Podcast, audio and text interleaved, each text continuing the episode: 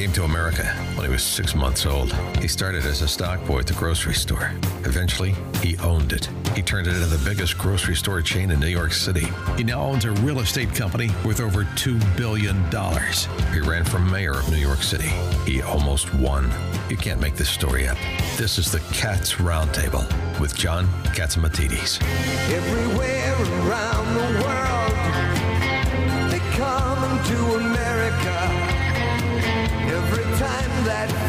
unfurled, they come to America. Good morning, America. This is the Cats Roundtable. John Catsimatidis here, Sunday morning. We have one great show for you today. Uh, we have Congressman Rob Whitman, Senator Bill Hagerty, uh, Dr. Peter Michalos, Congressman Mike Waltz, and let's start off the show with Jeanine Pirro, and she is mad as heck at what's going on in Washington. Uh, Jeanine Pirro, judge, I- I think the American people are starting to doubt the validity of the Department of Justice. I mean, I, Well- I hate to say that. Well, uh, you hate to say it. I spent 30 years in the trenches as a prosecutor, a judge, and a DA. I was a believer. I mean, I believe in the justice system. I believe in truth, justice, and the American way. So no one is more devastated by what we're seeing in America today than than people like me who have fought the good fight and have, have made sure that justice was meted out in an even-handed manner. But what is happening in America today, and I, I don't think people are just finding it out. I think people have felt it uh, instinctively, but it has been confirmed and reconfirmed. It shouldn't matter what part of the, the political spectrum you're on, but it's it's pretty pretty clear that you know if you are a Democrat uh, that you're going to get away with whatever you need to get away with, even if you admit your crime, as as Hillary Clinton did in the Durham report. They came out and said she made up the dossier, that fake dossier that you know the former president uh, Barack Obama, who was the president at the time, and Vice President Joe Biden. Uh, she told them that she had to make up this dossier uh, to get the press off her back with the email scandal. And the FBI, the Department of Justice, took that fake dossier and split this country apart for four years. I mean, the haters, oh my God, Donald Trump, he's he's he's pro Putin, he's a Putin asset, Russian asset. Um, and, and then what we see is we've got a sitting president who's got classified documents from when he was a senator, where it is a crime to take any documents out of the a SCIF, uh, which obviously is a sensitive room where you you can't take anything out, you can't send any send any messages. He's got those documents from when he was a senator. I mean, that's pretty clear cut. Yeah, Now, I think their defense has been that it's past the statute of limitations. Is oh, there good. statute okay. of limitations let me, on? Let me tell you something. Let me tell you something, John, and I don't mean to interrupt you, but if the FBI knew about it and purposely did nothing about it, as far as I'm concerned, the statute of limitations is told. If T O L L E D. If they if they intentionally did nothing, they knew about it and they they they dug their heels in and said we're not going after them. Then, as far as I'm concerned, they're part of the fraud. And the statute of limitations when it comes to fraud is when you find out about it. Uh, I I verbally said it on WABC that uh, if something is not right and they have uh, that if the Department of Justice people people at the Department of Justice if they have undue influence that of something wrong with the FBI, then I think Christopher Wray has the obligation to stand up and say enough is enough. This is wrong, and uh, you you should not be directing uh, the FBI to do X, Y, and Z. First of all, do you think Christopher Wray has the, the intestinal fortitude to do that? The first time he appeared before Congress and he, you know, Congress was asking in their oversight uh, authority for certain documents, says, well, you know, we can't give it. And this was years ago. And right now, with that 1023, the most damaging document around, Christopher Wray was not handing it over to Congress, which has congressional oversight, constitutional oversight over uh, the Department of Justice and the FBI. It wasn't until they threatened him contempt that he made a decision to hand over a 1023, redacted, of course, but but that 1023 wasn't even classified. But what was in the 1023, John? What was in that 1023 is not only the claim by a verified, confirmed, paid for FBI agent, uh, FBI informant, I should say, uh, who had been proven truthful over and over again that a president of a company, probably Burisma, was giving Joe Biden and Hunter Biden $5 million each to make sure that Burisma could do work in the United States. And then the same document is the one that said he's got tapes. Now, the, the this is a document the FBI didn't want to hand over. Christopher Wray, instead of fighting with Congress and refusing to hand over an unclassified document that they're entitled to, you ought to be investigating that. If Congress investigates it, who prosecutes? Nobody. That's the whole point. The Department of Justice is in the swamp. Uh, we, the American people have to sort it out because it's difficult to see where the heck we are right now. Uh, tell us, uh, you're going to be on uh, today, Sunday at 11 o'clock on WABC. What are you going to talk about? Well, you know what? I have got an excellent medical uh, doctor who, uh, as you may know, John, there have been something like 350 medical articles and, and things uh, that well documented about how we were misled during COVID. And I'm not interested, although I, of course, I am, but um, in terms of where it came from, I think everybody agrees it came from the Wuhan lab. But the issue that we're going to be talking about is what was the evidence that caused them to come out with this vaccine? there is evidence that the vaccine, especially for Omicron, made it worse for people. That's why they were telling them to get it again and again. So I've got Dr. Peter McCullough who's going to be on, and I've also got Frank Gaffney who's going to be on uh, with all of what's going on in China right now and whether or not the United States is going to let Xi Jinping invade Taiwan in exchange for those uh, chips that we so desperately need. And, you know, dollars to donuts, I think China does it while Joe Biden is president because everyone knows he's a weakling.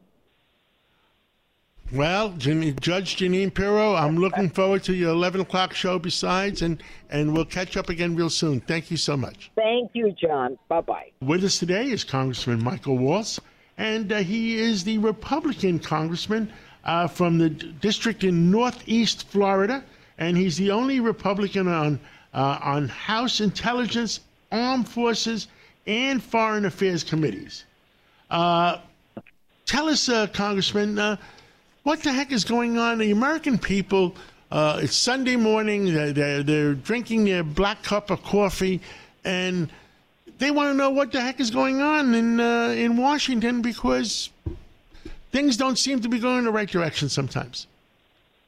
And I got to tell you, John, it just boggles my mind what these corrupt, biased individuals. I'm talking about Comey, McCabe, Strzok, Page, uh, Loretta Lynch, Brennan, Clapper, all of them. They all, I mean, what has come truly come to light from this Durham report uh, was that there was, it was absolutely a, an investigation in search of a crime. They had no evidence of collusion uh, with Russia when they started Crossfire Hurricane in 2016, and uh, which still just boggles my mind, all of those people, including Obama and Biden, all knew that it was a Clinton campaign hit, uh, uh, that th- this was opposition research.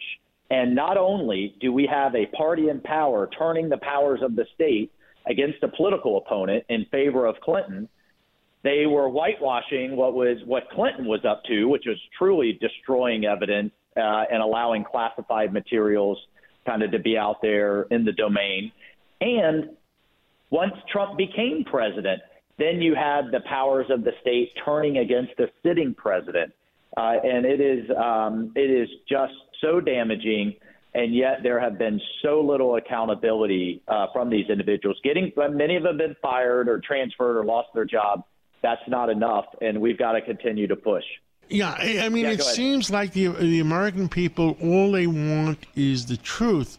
In Washington, it seems like uh, uh, there's two sides to the truth. According to you know, if you're watching CNN or if you're watching Fox News, you get two different truths. Uh, so Yeah, right. Well, so you're going to have people out there blowing hot air. That's fine. What I mean, that's yeah, it's frustrating. It's ridiculous because you've got people, you know, that are living in two different realities, and it's not as much about what's being said. It's what as much as what's being not said. Because, for example, this Durham report that says the media, these individuals in the Justice Department, our intelligence community, uh, Clinton campaign, what have you, uh, all made all of this up and drug the country through the mud. Uh, that gets no coverage in uh, in the mainstream media. They just completely whitewash it uh, after spending years and years and years saying Trump was a was an agent uh, of a, of a hostile country. So it's um, you're right. It's it's frustrating, but this report, I would encourage everybody to read it. Really lays out the truth on how bad it is and what they attempted to do. Uh, and uh, and we're going we're going to continue to put a spotlight on all these dark corners. Imagine if Trump hadn't won, uh, and uh, and you know what we wouldn't know. And imagine, John, if Republicans hadn't won, what we wouldn't know in just the last five months with what's going on with the Hunter Biden, with the whistleblowers that are coming out, the Afghanistan investigation. Uh, this is, I mean, it's why elections are so damn consequential. No, I, I agree 100%. And like I said, the truth has to prevail sometime. And I, and I hope the truth will prevail. The other thing that's going on, uh, Congressman, and you're on uh, intelligence and armed services, is it seems like uh, China is surpassing us in, in, in our Army, Navy, uh, Air Force, etc. Uh, well, are both sides, Democrats and Republicans, realize that what's going on, and are, are we doing something about it? Well, Republicans certainly do, and it's one of the reasons we have a special committee, a select committee on China. That's not just, you know, I'm on armed services. We're looking at the military buildup, and you're right uh, in the sense of they're outbuilding us in Navy ships, new ships at a rate of three to one. Uh, they're out building. they're launching more into space than us and the and the rest of the world combined. Uh, John, they they are not doubling; they're tripling the amount of nuclear ICBMs that they have. This is a 1930s what we saw with Germany and Japan. This is a 1930s style massive, massive military buildup, and they're launching new technologies like hypersonics uh, that we can't defend against. So this is no time to be cutting our defense budget. Do we need to make it more efficient? Absolutely. And it's no time to have Biden's Pentagon being focused on diversity and climate instead of war fighting and matching China. In terms of Democrats, look, the ones, I'll be honest with you, on the national security committees, like the ones I'm on, yes, they get it because they're seeing the intelligence and it's undeniable. But you go talk to a Democrat on say, the education committee and say, look, having 400,000 Chinese students in all of our research labs, uh, sending all of our high technology intellectual property back to Beijing is a problem, and they don't get it. Uh, They don't you know, get it. They're not. Understood. They're not. They don't have access to the intelligence. They'll And my, my friends, my friends at, and, at the FBI, I say, how many agents do you have assigned to watching all these 400,000 kids in universities?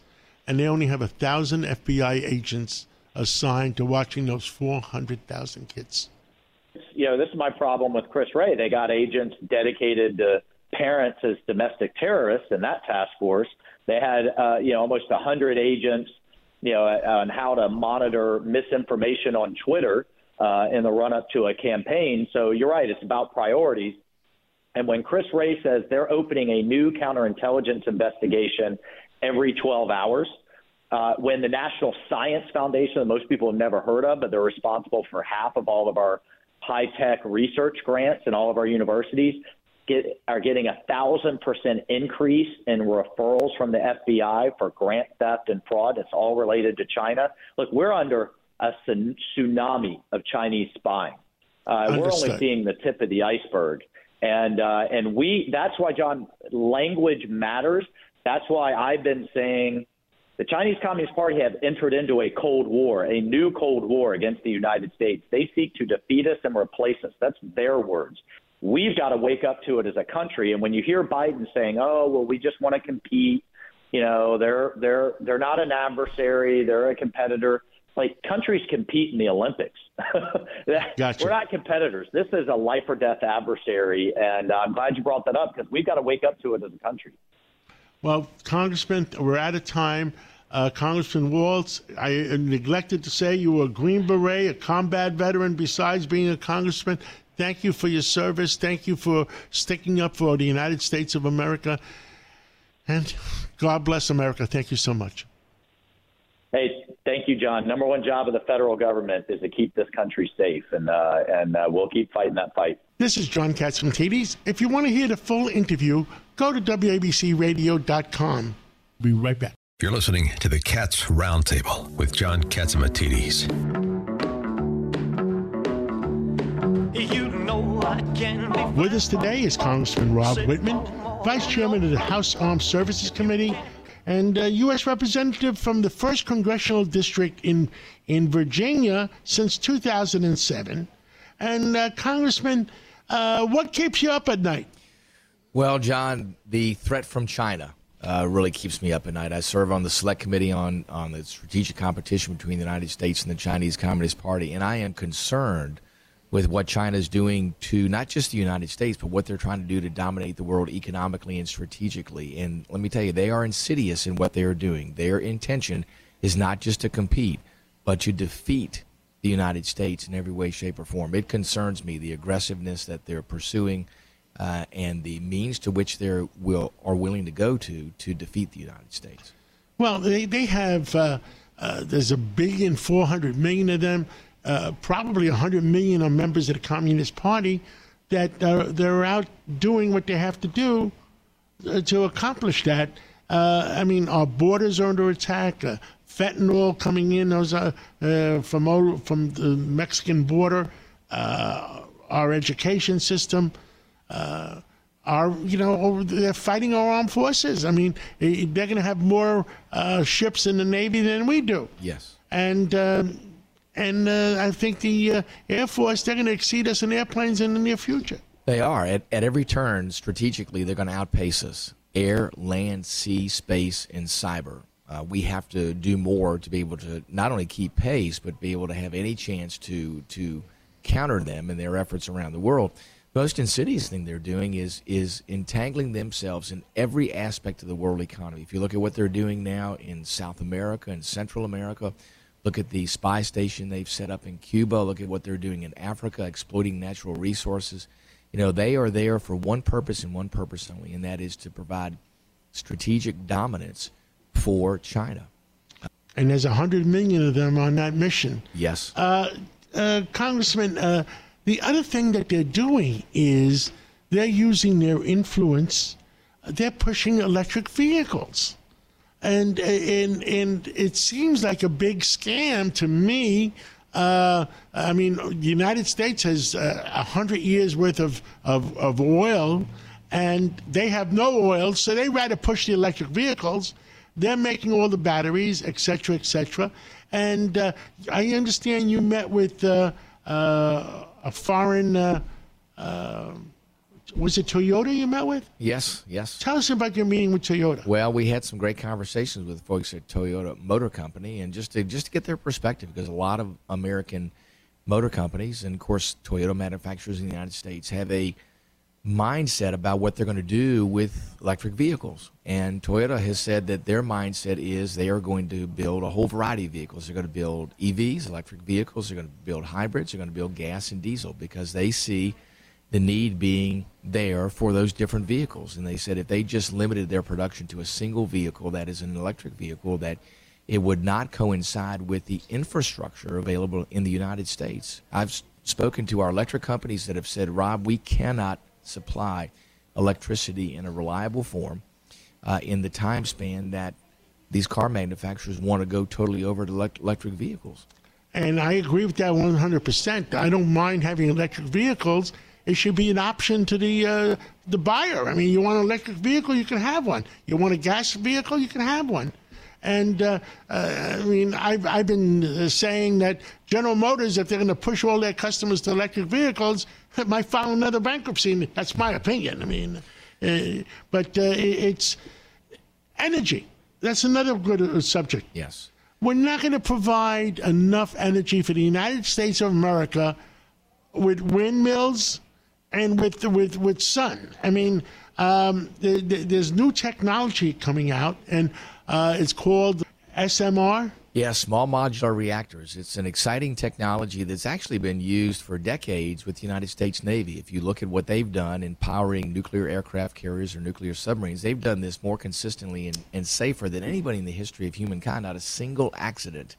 And that's what we Not a single use. accident in 40 years. That's right. Yes. Yes. Well, except for the Thresher 40 years ago. Yeah, well, that that was that was a uh, an, an accident with the submarine itself. It really wasn't uh, due to the to, to the to the nuclear plant, but uh, but the um, but the issue was um, the challenge for us today in in getting this to scale. Uh, what I want to see us do is to say small modular reactors have worked for for decades. So it's the size of, of this room or something. It's not, Yes. not that big because they feel uh, they they they're on nuclear submarines, they're on aircraft carriers, and uh, uh, I understand that uh, uh, they're gonna they can power a city of of, uh, of um, half a million or a million.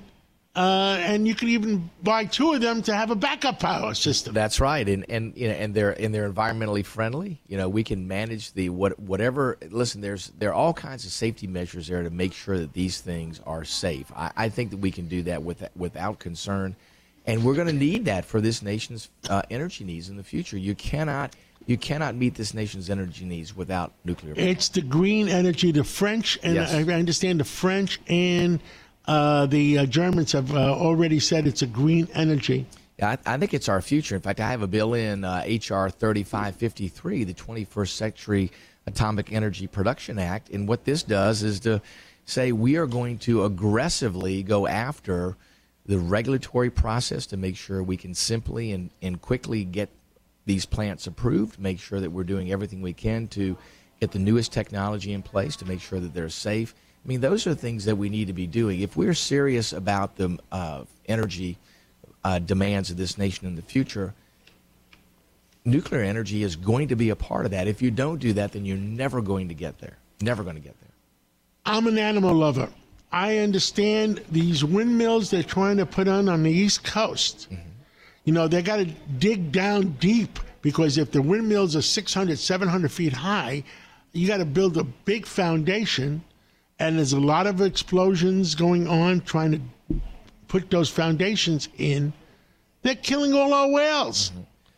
Well, listen, there's a lot of questions. We had a hearing last week on right whale um, strandings and trying to figure out what was at issue. And some of the witnesses there wanted to talk about entanglements and ship collisions. And certainly those are part of mortality. But there's also other things, John, as you said, that, that lend themselves to a right whale mortality, as well as humpbacks and others. It includes predation by orcas and great white sharks, as well as the impacts of these construction projects offshore. As you know, whales are very sensitive to this low frequency sound. Uh, it, I think it does have an impact. And, and even the Biden administration themselves says, hey, you need to look at this to see what the impact is on these whale populations. and they're killing millions of birds because then we don't even count them uh, because they go they they don't see the turbines tur- turning and they they fly into the turbines and they're killing millions of birds. So these environmentalists that want wind energy, they're killing all the whales and they're killing all the birds. Well, it's certainly ha- having an effect, and I think what we need to uh, determine is is what's the scale of the effect? How many how many birds are indeed being um, impacted by this? And, and listen, it, it, it may not be killing them outright, but it may be enough to where they can't fly, and then they're on the water, and they they uh, eventually perish. The same with whales. I mean, all these things they're doing out there. I think invariably do have an impact on marine mammal populations. So it may not just be whales; it's other marine mammals out there also. Congressman, we got a minute left. Uh, tell us what you, what do you want to tell the American people? There's, you know, millions of them listening right now. Maybe up to five million. We're a national show on Sunday morning. Yes. Well, what I would tell them is is the greatest challenge that our nation faces today. It is the threat of our lifetime is China, and we have to approach this on all fronts. So it's not just a military issue; it's also uh, an economic issue. I would tell them if they have investments, uh, to talk to their to their investment counselor and ask them: Are they invested in companies that are Chinese companies, because every company there is tied to the Chinese Communist Party. Are they investing in bond funds that buy Chinese bonds? Because in every one of those situations, that is feeding the wolf that will eat us.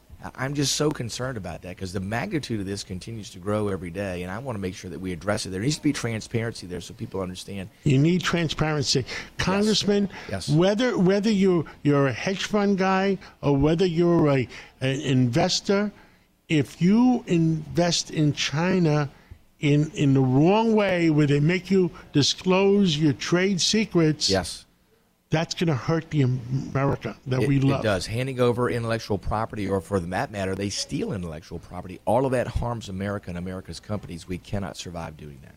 Well, Congressman, thank you so much, uh, Congressman uh, Rob Whitman, uh, Vice Chairman, House Armed Services, and Virginia's first congressional district since 2007. Thank you so much for coming on WABC, and uh, God bless you and God bless America. John, thanks so much. Great to be on with you. Welcome back to the Cats Roundtable with John Catsimatidis. And we continue with the Cats Roundtable with truth, justice, and the American way, because that's what our heart believes in. With us today is Senator uh, Bill Hagerty from the great state of Tennessee. He stopped by uh, our New York studios today. And, uh, Senator, welcome to New York. Thank you, John. It's great to be here with you today. Uh, Senator, uh, when you get up at 3 o'clock in the morning uh, and worry about our country, what do you worry about the most? You know, I think I'm most deeply concerned about uh, the challenge that we face from China right now. It's a situation I've been watching for years. As you know, I served as the United States ambassador to Japan from 2017 through the Trump administration. And I had a front row seat for China's aggression, their predatory behavior. But even before that, John, as a business person, I'd seen it, I'd experienced it. I've had my intellectual property stolen by Chinese companies. The, the Chinese Communist Party could not be more aggressive, more predatory. They take our intellectual property, they force technology transfer, they use industrial espionage. They've been at war with the United States from an economic standpoint for decades. From a military standpoint, they're dramatically increasing their military presence. The pressure that they're putting on the South China Sea is enormous. They built these artificial islands. You may recall uh, Xi Jinping coming to the White House back in 2015 telling Obama that he had absolutely no intention to militarize those islands. And then he turns right around uh, in 2016, totally militarizing the islands. When I got to Japan in 2017, again, the United States has more military stations in Japan than any place else in the world. It's a tough neighborhood out there. But we pushed back and we pushed back hard. North Korea, China saw that. We saw a tremendous change, a tremendous shift in the uh, way that we dealt with the Chinese, the way that we dealt with North Koreans. And what they began to understand, John, is that we were speaking from a position of strength again. No more leading from behind. And relations changed dramatically. Our phase one trade deal that we did with China, a dramatic shift in the currents there. But what we've seen with the Biden administration stepping into office is backpedaling on every front, and China's become emboldened in the process. Now, Senator, you you were very close to the whole situation. You were in Japan. Uh, you saw what China was doing. Uh, it, it, we are being attacked on so many fronts with China, not attacked by the Chinese people. Uh, the Communist Party probably has 100 million uh, loyal to the Communist Party. Uh, our borders are under attack. Uh, the fentanyl coming through our borders are under attack. Uh, the universities are being paid a lot of money with uh, uh, through the Chinese to take their students. So far, it's been an economic war with Japan, with with uh, China. It's been an economic war. It's been a you you tell me. I mean, it's. It, it, I think it's gotten worse though under the Biden administration. Who would have dreamed that China would have violated our sovereignty in the way that they did with this spy balloon that floated over our country for what eight days, John? They came over my home state of Tennessee, hovering over important strategic military installations, Oak Ridge National Lab in Tennessee. They cut a deal with Cuba to put a spy station there. If you look at what's happening in Latin America, right at our right in our backyard here, China has become the number one trading partner for most every country in Latin America. Their Belt and Road Initiative is on full display down there. And when I was just down in Latin America, uh, the the countries there, I met with the presidents of Chile, met with the president of Uruguay, I met with the president of Colombia. They all want to do business with America. But our talking points at this administration have to do with climate change and humanitarian issues, whereas these countries are trying to put food on the table. They're trying to navigate their way out of the pandemic. Their economy's in the tank. They got high crime. They want to be talking economics and infrastructure. China's there talking that, and we're talking something way beyond it. Saudi Arabia, for some reason, hates the White House. They don't trust the White House. They have aligned themselves with China. And right now, uh, Russia is an enemy uh, for the White House says, but we're buying their oil. Uh, Russia is selling oil at a 30% discount to uh, Pakistan. Pakistan is selling it to us at retail, and they're making 30% in between. I mean, it, it, it's a joke, but you can't make it up. Well, I, I think Russia and China and Pakistan, in that case, are all playing us for a sucker. And this administration, the Biden administration, has basically put itself in a position of weakness and put our nation in a position of weakness as a consequence of it. And what you just described is yet another example. And I would have never dreamed that we would see a situation where China would be brokering a deal between the Saudis and the Iranians. But that's what we've seen now. That's an unnatural. Uh, that's an unnatural alliance. But China is stepping into a void that we are creating, and we need to be dealing with Israel, our greatest ally in the region. We need to be dealing with Saudi, a strategic ally. Instead, this administration would rather attack the Saudis. They would rather poison the, the, the, the relationship there, and they want to do a deal with Iran, which is just shocking. We got a minute left, Senator. What else do you want to tell the American people? Uh, banking situation. If they keep raising the interest rates, they're going to break everybody. I was I was a CEO of a bank in 1990. If you if you gave me gold bars to lend you money on, I couldn't lend you money on it, and we're going to get back to that situation. It's uh, it, it's very very difficult. What's happened is you've got a Federal Reserve that's trying to walk a tightrope right now. The Biden administration has created unprecedented inflation. You think about what they did waging war on U.S. energy. They drove energy prices up from the day they came into office. A 40% increase in the price of energy is going to be inherently inflationary across the economy. That's what destroyed the whole economy. Indeed. When they when the price of oil doubled, that's caused the inflation. But instead of bringing down the price of oil, now it's down to 68. I, I've worked very closely with mm-hmm. Senator Sullivan in uh, in Alaska. It's down to 68, and inflation is coming down. But Chairman Powell doesn't know that, and uh, if he doesn't lower interest rates, our economy is going to go into tank. Well, I'm going to be seeing Chairman Powell this week. He'll be in front of me on Thursday. And as I said, he's walk, walking a tightrope right now. They decided to pause at this last uh, meeting, but they gave a signal that they will probably raise rates again, perhaps twice. That's what the market is that, pricing in right now. And I think it's very dangerous. That is stupid uh, because if they raise rates, the banks are going to they're going to stop lending completely. John, there's a tremendous amount of stress in the banking system. We saw what happened with Silicon Valley Bank, Signature Bank, right here in New York. Um, if you think about the fact is the, the, the, fact that they've raised rates so dramatically, this is the steepest yield curve increase that we've seen in four decades, and it's put a, it's put a bunch of stress on the banking system. And it's exactly what you're saying. Banks are cutting back on their lending right now. Yes, and reduction of bank lending is going to have it's a negative hurt, hurt, dampening effect on the economy. It's going to well. Senator Bill Hagerty, I want to thank you for stopping by WABC and thank Great you so you. much. And God bless you and God bless America. And we'll catch up again real soon. Amen, John. Thank you. Amen. All the best.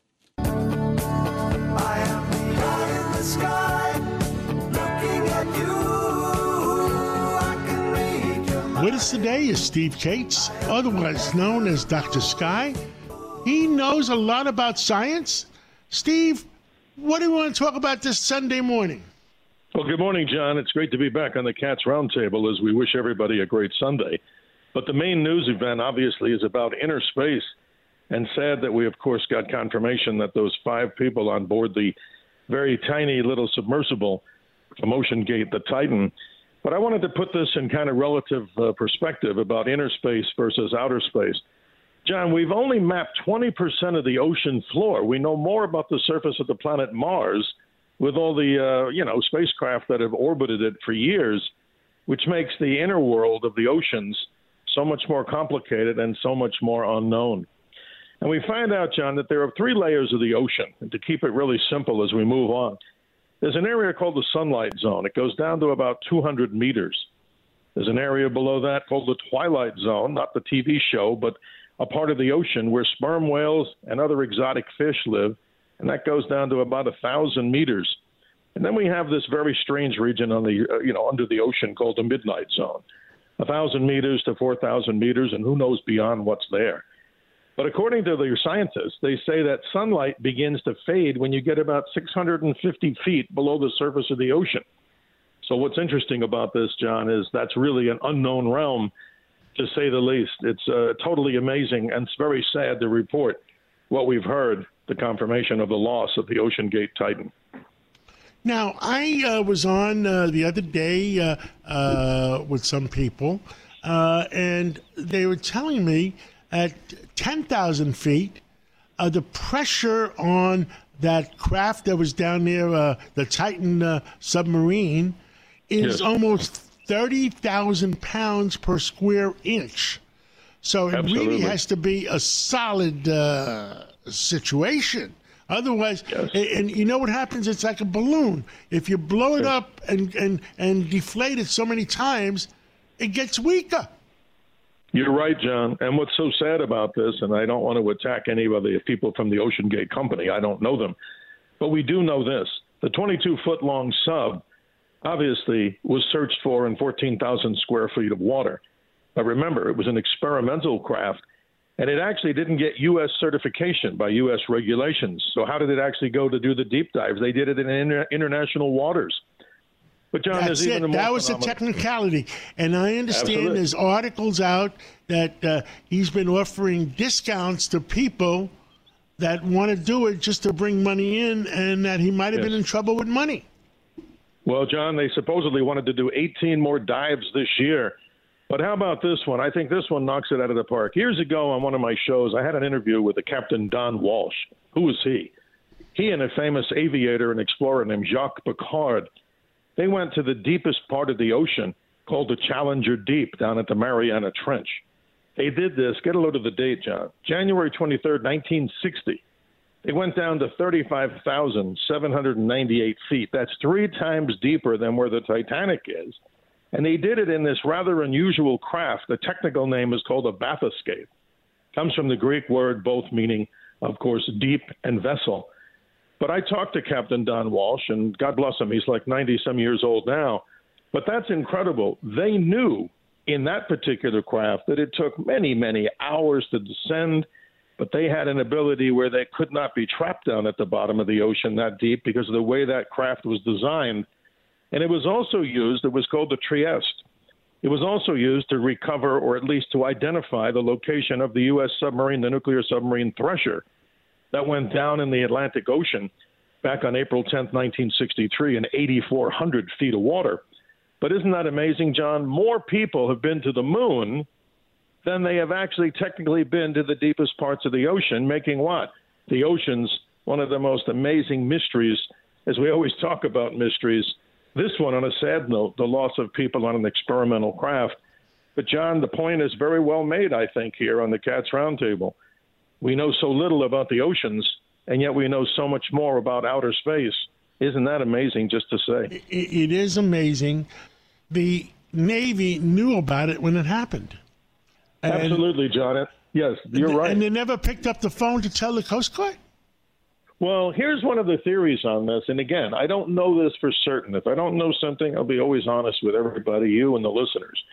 It's been reported, and I'm trying to get confirmation of this, that the Navy, obviously, as you just stated accurately, they knew about this quote implosion. They actually either registered on some kind of device, it registered on a device, but they didn't want to reveal too much detail because that's one of our secret type technologies when we're talking about searching for submarines and things of that nature. But it's a shame that we don't have a ship that was once owned by Howard Hughes called the Glomar Explorer. It was used in some very secret recoveries of a Soviet submarine or two that went to the bottom of the ocean and imploded. And their purpose was to identify what that submarine had as far as the nuclear warheads that were still down at the bottom of the ocean. But it's an amazing story. I gather, John, in closing, the technology that they, the Navy has, they didn't want to talk too much about how they did it but the point of the matter is, some of those things I'm sure are even beyond top secret about how they identify something so deep and get some sort of a echo on a implosion that more likely happened with this particular craft. We know. Understood. Uh, we got a minute left. Anything you want to tell us on uh, what's going on out there? Is there anything special uh, this week? Well, John, one of the big things, another quick story here that's been taking people's attention and off the charts is this humans are pumping so much groundwater that it changes the Earth's tilt. And that's an amazing story. We could talk about it in detail in the future. But according to what these, you know, geologists are talking about, between 1993 and 2010, they've pumped about 2,150 gigatons of water out of the earth, causing the earth in mid latitudes, where most of the water's, water's pumped out, to actually change the pole shift of the earth. So that's quite amazing itself. Once again, we know so little about uh, Mother Earth. But when we look into the night sky, John, in closing, just remember as you look into the northwest after sunset, as summer is here, the planet Venus shines bright. The planet Mars is nearby. We find the new uh, moon moving brighter each night, moving on to a full phase in early July. And it's always a privilege and honor to be with you on the Cats Roundtable, opening and expanding people's minds as we recommend them to go to WABCRadio.com, the Dr. Sky Experience, where so much information is there for our listeners. Thank you for having me. This is John Catsimatidis. If you want to hear the full interview, go to WABCRadio.com. With us today is Dr. Peter Michalos. we call him our in house genius. He's a historian, he's a medical uh, expert. Uh, Dr. Michalos, uh, what's on your mind today? One of the things that we do and we should be doing every year, and many people were not doing during COVID, are their annual physicals and their blood work. And now, as we get back to our blood work, I want to share with our audience some of the revelations and important blood work that needs to be done because oftentimes we go to the doctor and now with these various types of uh, health insurances and health systems they sometimes do the bare minimum uh, blood work but sometimes you have to advocate on your own behalf.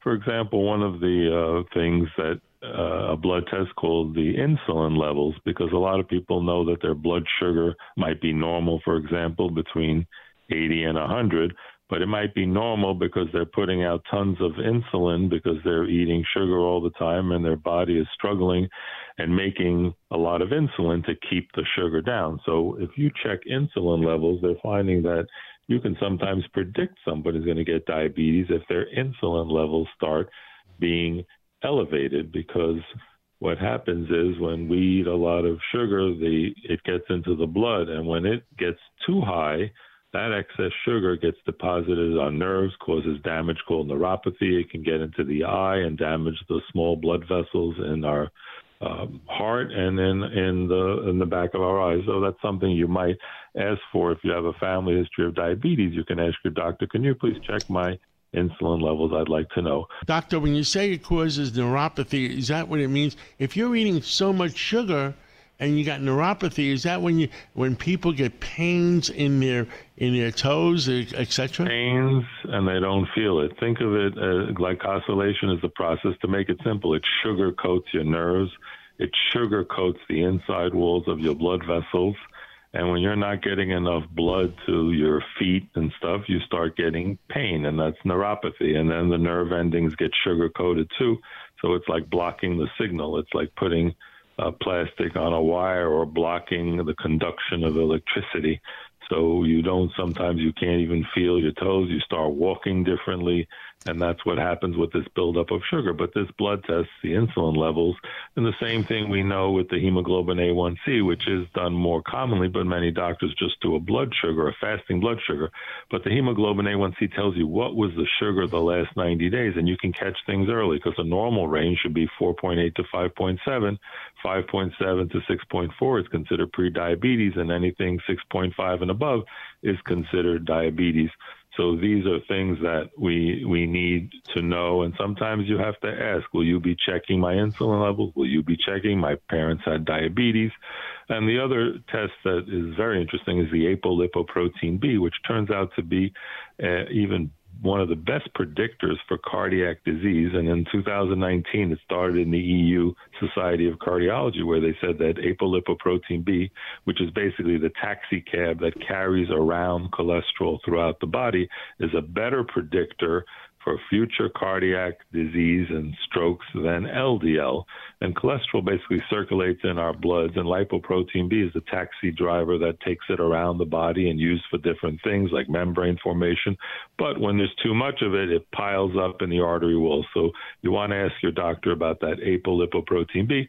And the Journal of the American Heart Association just this past October in the U.S. also said that ApoB is superior to LDL as a predictor of cardiovascular disease and you want to know so it doesn't build up in the walls and you want there to be a level of one less than 100 if it's higher than 100 then you need to work on it talk to your doctor get on the proper medicines to get that number below but everybody's worried about their cholesterol but it turns out that's not the most predictive uh, indicator that you're going to have problems. This new test called apolipoprotein B, which has been around but has not been used as much as it should.